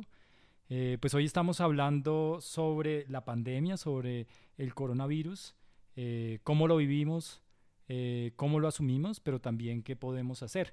Acabamos de escuchar eh, los eh, relatos de nuestros compañeros en Barranquilla, Medellín y Quito, quienes nos dan pues, su perspectiva de eh, cómo han vivido esta pandemia, pero también algo que es muy importante y es de qué manera esta pandemia pues, ha tenido un impacto sobre el ejercicio, digamos, profesional, sobre su labor como constructores de paz. Entonces, hay, algo que, creo que vale la pena traer a la mesa y es cómo esta situación de anomalía respecto a la presencia de la gente en la calle, pues al final eh, ha terminado por profundizar pues muchas diferencias de clase, la gente pandemia de manera distinta, pero también las problemáticas que eh, pues afectan a nuestros países siguen ahí y en muchos casos pues se han eh, hecho peores. Entonces, ahora, hace un momento fuera del aire, hablábamos precisamente de fenómenos como la violencia intrafamiliar, la violencia contra las mujeres, el caso en Colombia en concreto de eh, los asesinatos de líderes sociales, pues se ha disparado, digamos, eh, no sé, ustedes nos pueden contar un poco, Simón, Luisa, Carmen, de... Eh, oído como mucha atención respecto a las cifras de asesinatos de líderes sociales con respecto a las cifras de muertos. ¿Cómo está eso? Pero yo, yo creo que más allá del caso concreto y específico del, del, del, hecho, en realidad lo que, lo que se ha estado publicando es la comparación entre la cantidad de, de asesinados líderes sociales con los muertos del coronavirus. Que claro, no es más en estos días que, no, no, no, no, no son más los 10 asesinados en estos, en, desde que empezó el virus, pero sí son muchísimos más que los muertos por, por, la pandemia. Que a pesar de que toda la comunicación y todo el, todo el, la concentración del mundo esté en este momento en el virus, eso no cambia las sociedades que tenemos, no cambia la construcción de país que tenemos, no cambia las prioridades que tenemos como sociedad y a pesar de que por la, por la, por, por la cuarentena, digamos, eh, dejen de suceder muchas cosas simplemente porque la gente no está en la, casa, en, en, la calle, pues el hecho de que esté en la casa hace que sucedan muchas más. La violencia intrafamiliar está disparada y es una preocupación real, es decir, mujeres que viven, con, que, que, que viven amenazadas por el maltrato familiar, hoy están encerradas con sus maltratadores pero por otro lado también somos un país que tiene más del 50% de la población sin un contrato, sin un contrato laboral. Entonces tenemos a más del 50% de la población angustiadísima porque es que si estamos de acuerdo en que si no, si, si no paramos podemos morirnos todos y hay que, y hay que, y hay que bueno, podemos morir todos, no puede aumentar mucho el, el número de, de víctimas. Eh, pero el tema es, ¿y qué comen? y la angustia de ¿y, y, qué, y qué voy a hacer si no, tengo, si no tengo un contrato? ¿Qué pasa si esto para dos meses? ¿Entendés? O sea, lo que trato de decir es los problemas que como raíz tiene este país, los problemas como unos países más desiguales del mundo, siguen estando y se van a empezar a ver en el desarrollo de la, de la pandemia. Uno. Dos, nos parece haber con claridad un plan comparado con muy a grandes rasgos lo que yo he visto en México o lo que he visto sobre todo en Argentina, que se plantee cómo solucionar el, problema para todo, el, para todo el país. Y pues eso nos genera una proyección de que otra vez vamos a ser un país muy violento entre muy poco tiempo, inclusive dentro de la cuarentena, porque es muy sencillo, si usted no tiene que comer, también se muere. Entonces, resuelve lo primero, sale y busca qué comer.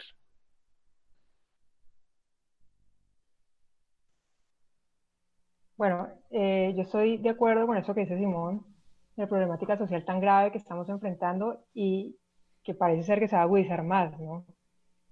A medida que avanza eh, todo el tema de, del confinamiento, eh, y bueno, que es bastante complejo eh, para la mayoría de la población de este país, precisamente por eso que dice Simón, porque muchos viven del rebusque o son trabajadores independientes y bueno, la verdad que no, no, no, no han podido acceder a las medidas económicas adoptadas por el gobierno.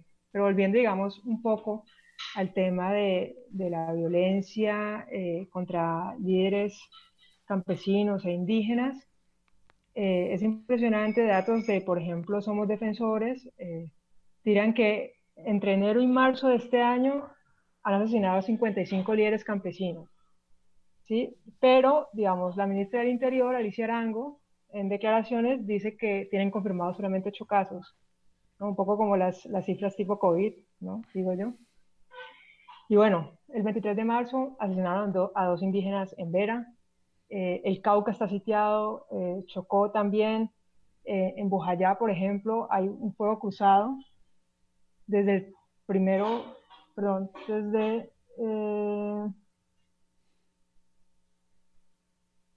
desde el 3 de abril, en la noche, empezó un fuego cruzado entre disidencias de las FARC y un grupo de autodefensas en Bojayá. Y tienen ahí en el medio a una población indígena algunos van ahí encerrados, digamos, en medio de esa problemática. Eh, y bueno, en el Cauca, por ejemplo, el CRIC, que es el Consejo Regional Indígena del Cauca, eh, anunció que tienen ciertas medidas para proteger ellos a sus poblaciones. Entre las medidas que adoptaron fue el cierre de sus territorios. y Entonces tienen la Guardia Indígena eh, cerrando estos, estos pasos a sus territorios, no entra ni sale nadie que no sea de ahí o que no preste, digamos, un servicio eh, de, primera que debería ser la entrega de alimentos o algo así. Eh, y esto los pone en un riesgo aún mayor, porque, digamos, cierran el paso a que grupos ilegales eh, transporten la coca o la marihuana y, bueno, esto los lleva a, a un centenar de amenazas terribles. Lo otro es que los grupos armados ilegales han aprovechado el tema de la cuarentena para, eh, digamos, amedrentar aún más a las poblaciones, ¿no? Para, que, para hacer parecer que ellos son los que mandan en ciertos territorios y eh, han expedido comunicados en los que dicen que ellos hacen respetar la cuarentena sangre y fuego. Entonces, esto les permite, digamos, actuar con total impunidad y también, digamos, eh, al haber líderes que les toca respetar la cuarentena y quedarse encerrados, pues nada, corren aún mucho más riesgo porque sus victimarios saben en dónde ubicarlos. Entonces, es un tema bastante jodido y vuelvo a repetir también lo que pasa en La y lo que pasa en un montón de poblaciones más eh, que no son centrales en este país, que son rurales y, son alejadas. Y que bueno, eso incrementa aún más el tema de la violencia. O sea, ya de por sí el contexto colombiano es bastante particular. Eh, con respecto al conflicto que aún no ha acabado, digamos, el conflicto político entre las FARC y el gobierno, digamos que sí, con la firma de un acuerdo, pero el conflicto social que genera toda esta violencia no se ha acabado. Así que, bueno, veo complejo todo el tema de, la paz, aunque también, hay que decirlo, eh, se están haciendo cosas muy positivas, se empieza a haber eh, mucha solidaridad entre la gente, ¿no? Mucha gente haciendo campañas para ayudar a otros, eh, eso también hay que destacarlo, ¿no? O sea, en medio de todo lo malo también existe la solidaridad. Así que bueno, eso. Bueno, vemos que, que igual la perspectiva de... La perspectiva pues es bastante desalentadora.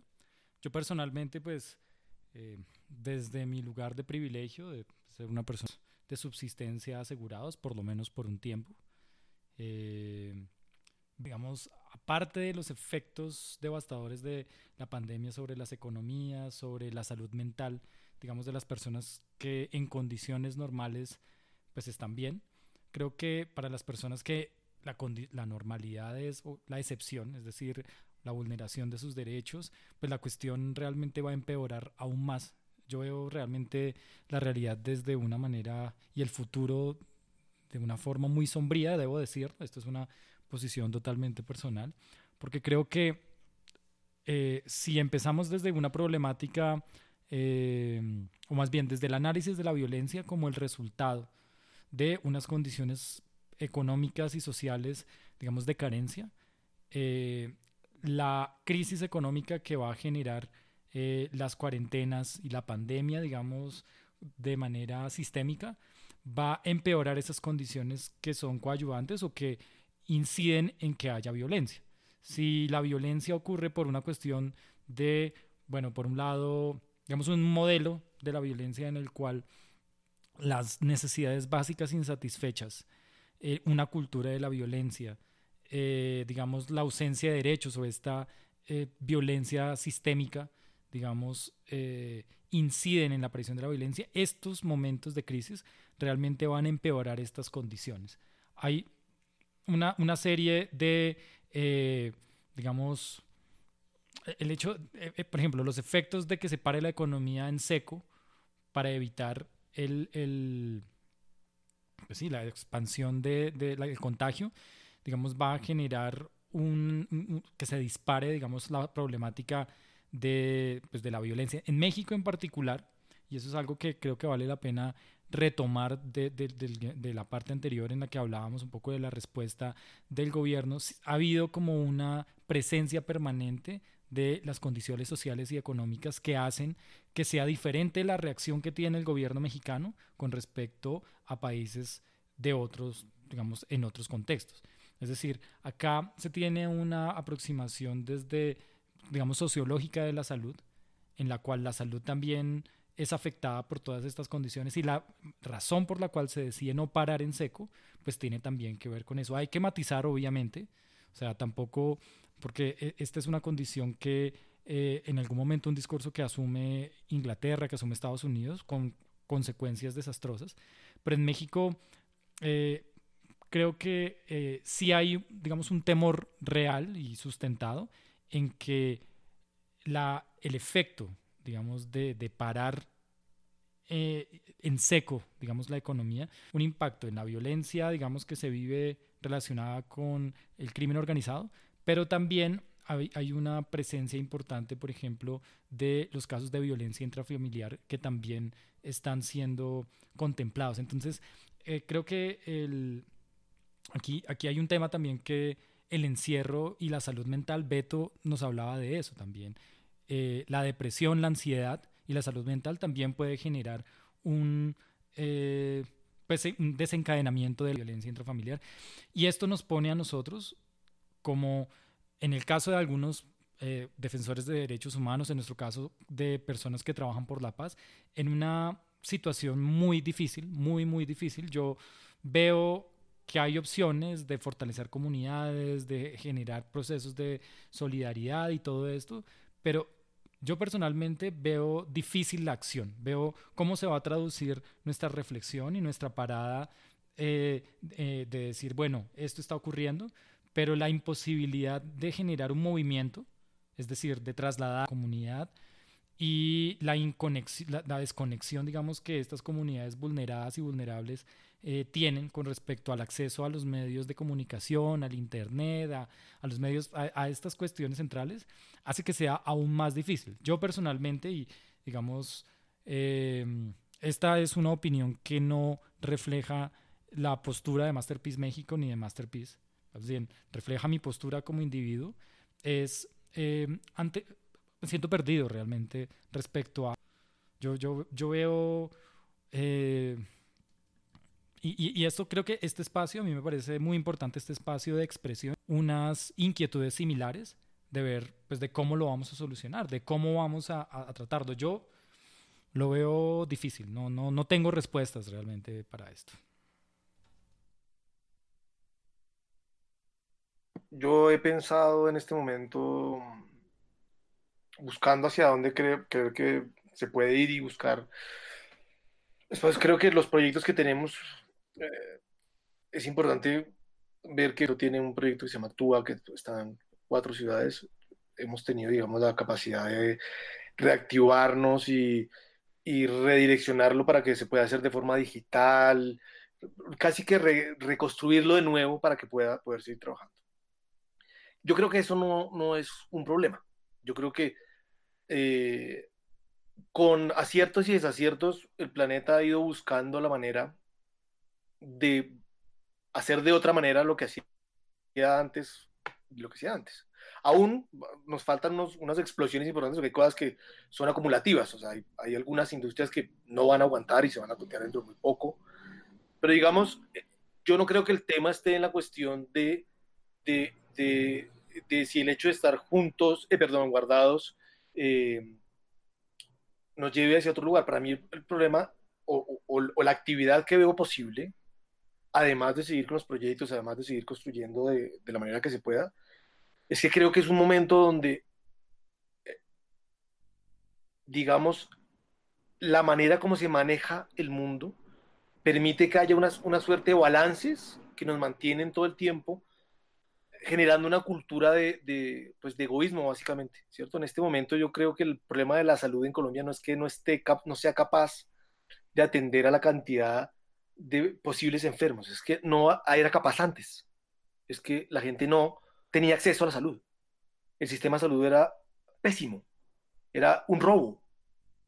Yo creo que el problema no, no es en este momento si, si la gente por la pandemia puede salir no puede salir a comprar, ¿no? El problema es que el nivel de desnutrición eh, en Colombia, o sea, tenemos casos de niños que mueren por hambre en un país que tiene comida para alimentar tres continentes. ¿Me explico? O sea, es, lo que trato de decir es, creo que la pandemia lo que ha generado ver es que esto no funciona. Es que si llegase a suceder que de pronto un virus surgiera contaminar el mundo, pues nos acabamos de dar cuenta que no hay camas que resulta que llevamos pagando salud, por ejemplo, los colombianos, no sé cuántos años mensualmente, un billetal que nos saca bastante el poco sueldo que ganamos, y resulta que si nos enfermamos vamos a morirnos. Resulta que no tenemos sistemas claros de control de absolutamente nada. Aquí pusieron controversia de aeropuerto, quedaron tres señoras corriendo con una lista para que la gente que llegue, para que dos mil personas, ocho firmaron un papel que decía, sí, voy a ir en confinamiento, lo juro. Es un desastre es un desastre de país, pero además era, era un desastre de país antes. Yo creo que la ventaja que tenemos como custodios de paz es que en este momento hay un, eh, es, un, es un momento en el mundo en donde se puede decir, es claro que no funciona la idea que hacer dinero y la libertad de hacer dinero está por encima de la vida. No les funcionó a los que más la defienden y están enterrando, te voy a decir en este momento, hace dos minutos me acaba de llegar la noticia, 1.800 personas, es el nuevo récord de Estados Unidos, enterró hoy. Su incapacidad para manejar una sociedad de la, la, que la más rica del mundo le está costando 1.800 personas morirse, diarias.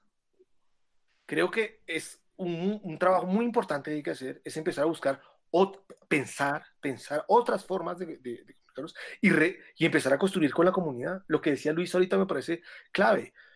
Si bien lo que vemos es que de parte del Estado eh, sentimos como, pero espera un momento, acaba de dar 17 billones de pesos a los bancos por si acaso se, se, y hay gente muriéndose de hambre. Pues, brother, coge los 17 billones, ahora se los, se los da a la gente directo y después vemos qué hacemos, mano, porque se, porque se mueren.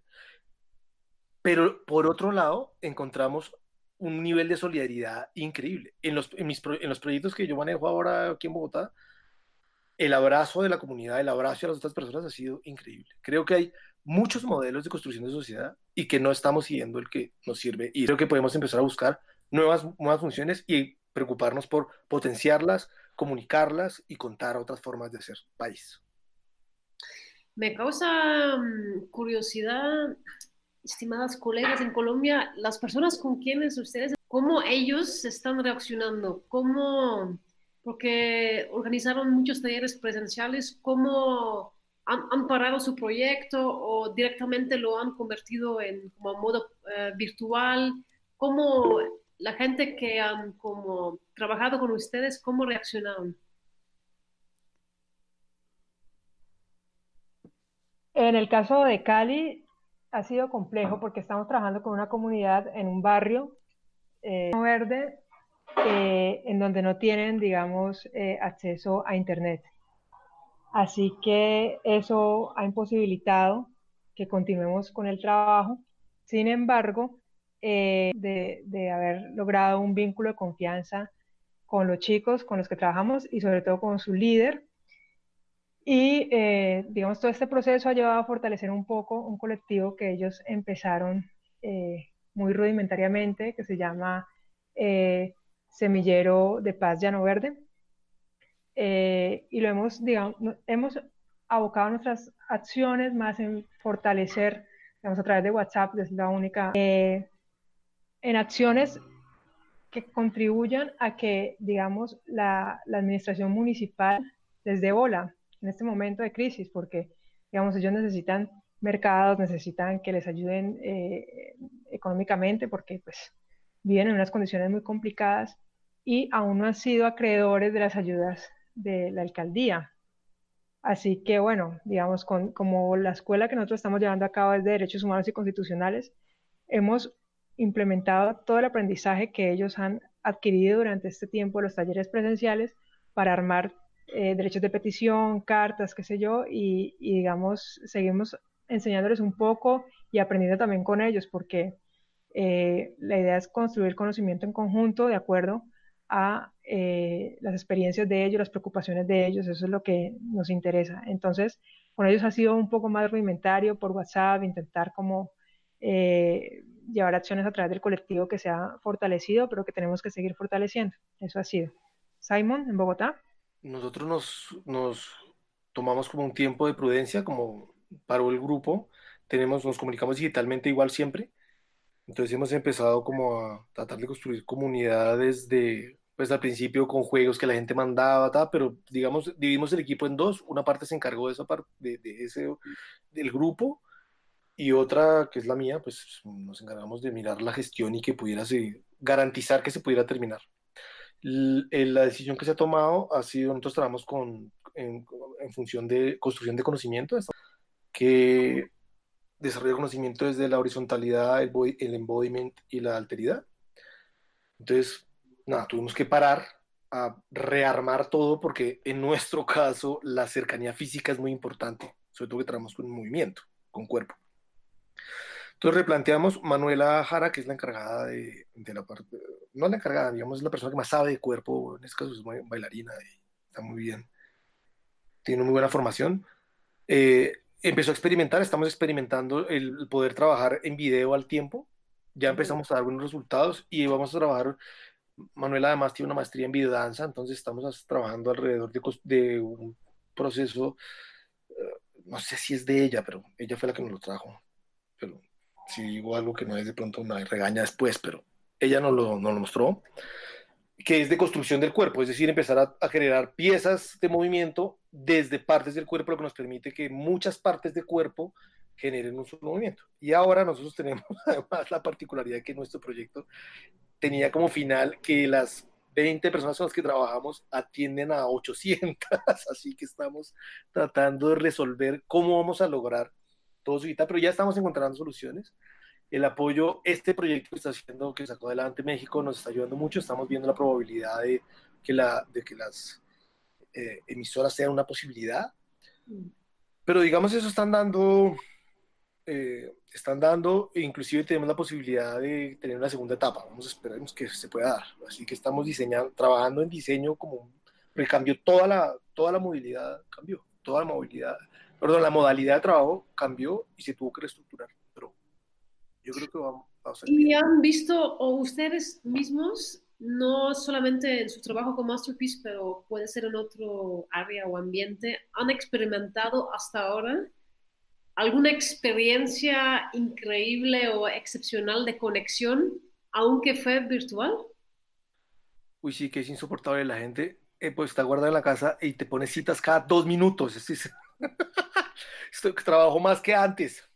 No quiero más. No sé, los demás. Eh, bueno, también como Simón, es como trabajo triple, es impresionante todo el tiempo las reuniones, eh, pero algo así como que sea realmente excepcional, no, Hasta, el momento no.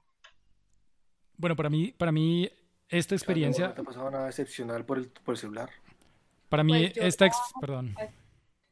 Carmen, por favor.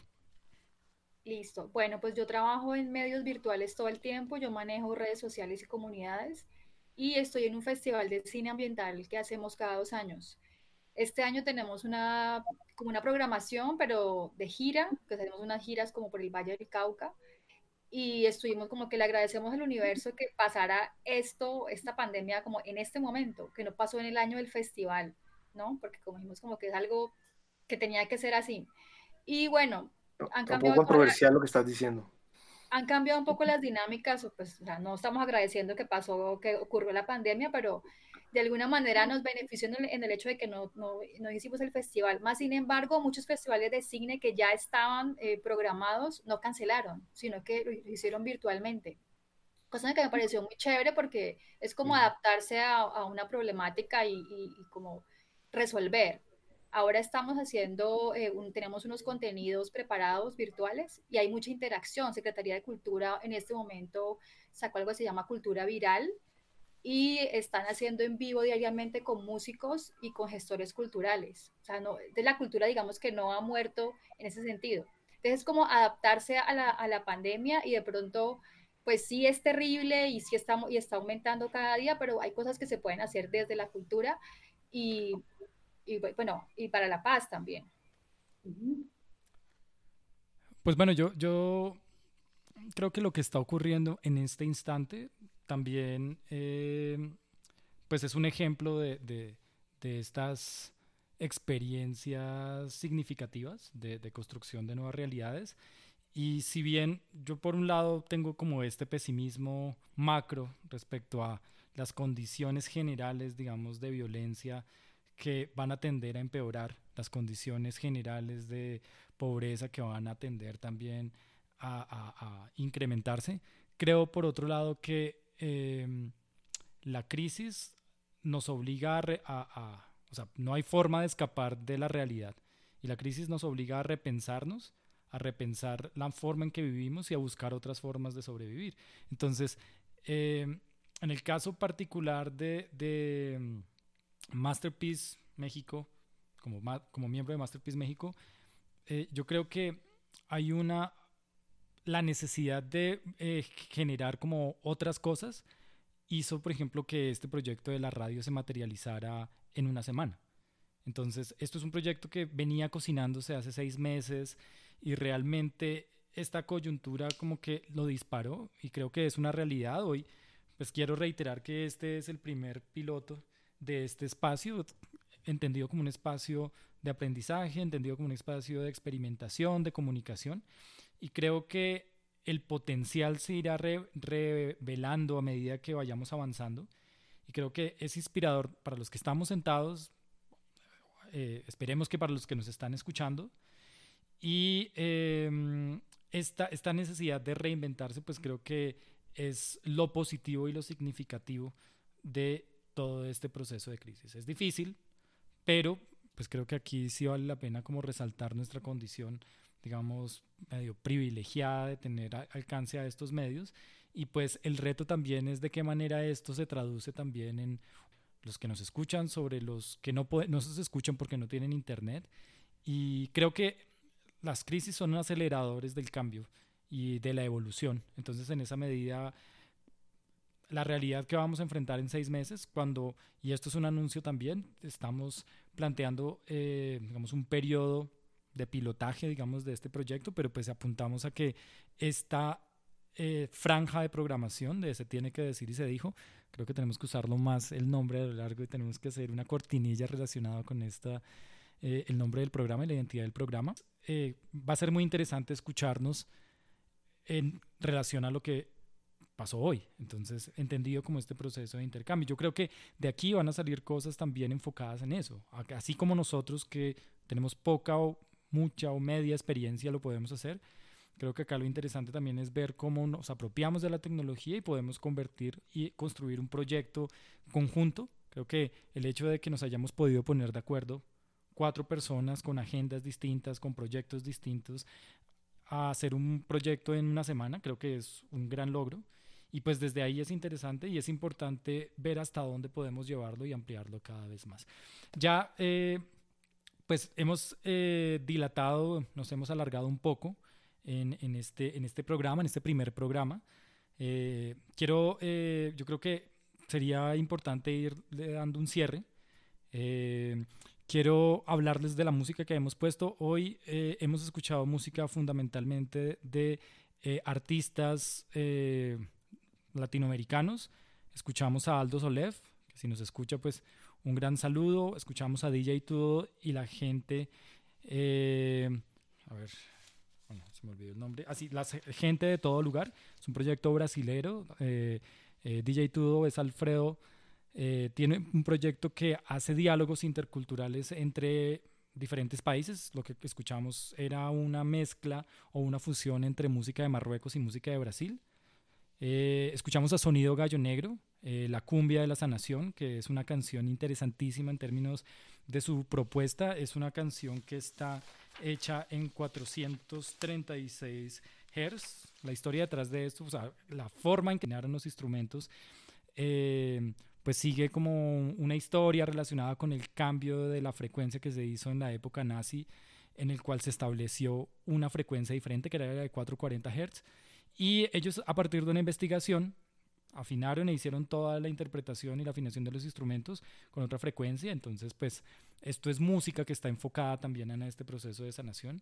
Y eh, pues eso ha sido fundamentalmente lo que hemos escuchado el día de hoy. Creo que, ah, no, de hecho, habló de, hablé de esta canción, pero no la hemos escuchado. Con esta canción vamos a cerrar.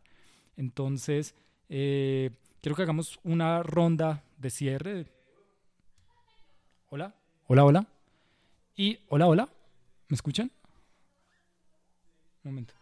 Eh, y agradecerles a todos por escucharnos, a ustedes por participar y eh, no sé si quieren añadir algo y vamos cerrando para despedirnos del programa del día de hoy.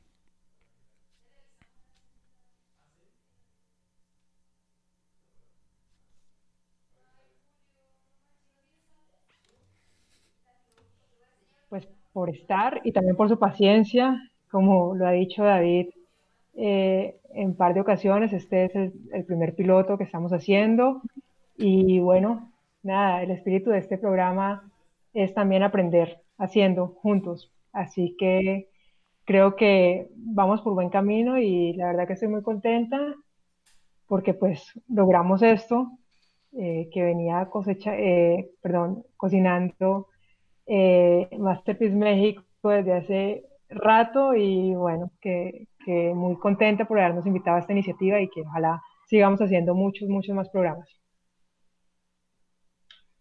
Yo quiero invitar a los que nos escuchan y que tienen más ideas cómo construir paz de compartir en nuestras redes sociales. Es siempre interesante escuchar otras opiniones y ideas. Yo creo igual que Silvi, eh, que Silvi, que Sofi, eh, que creo que es una oportunidad para aprender mucho. Espero que agradezco mucho que hayan tenido la paciencia de escucharnos. Y ya en este primer piloto hemos aprendido un montón, con seguridad cada vez los programas serán mejores. Pero me parece que el, punto central es que encontremos una buena comunicación con todos nuestros oyentes y podamos eh, construir puentes de aprendizaje mutuo para, para construir paz y para estar preparados para lo que sea que venga. Muchas gracias por estar con nosotros. Nos vemos, nos oímos el próximo martes.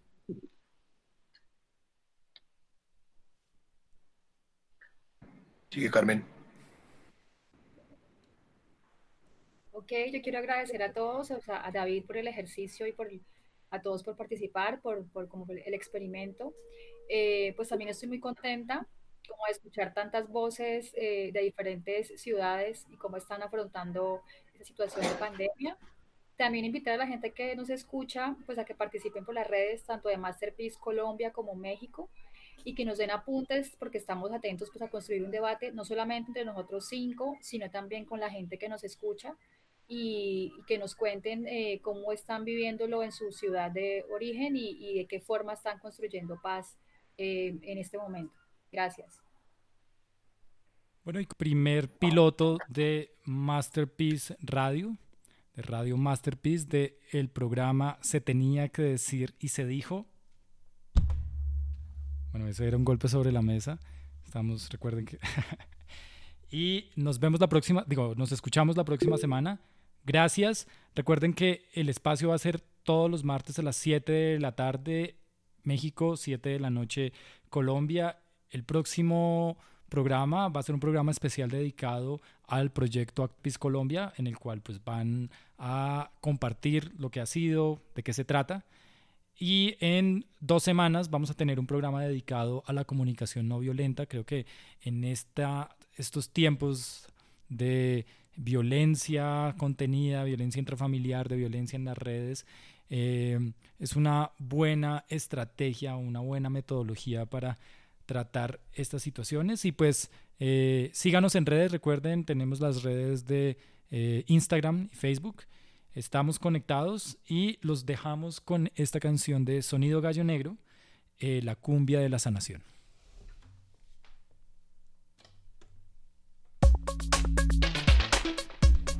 Radio Masterpiece. Creando paz juntos.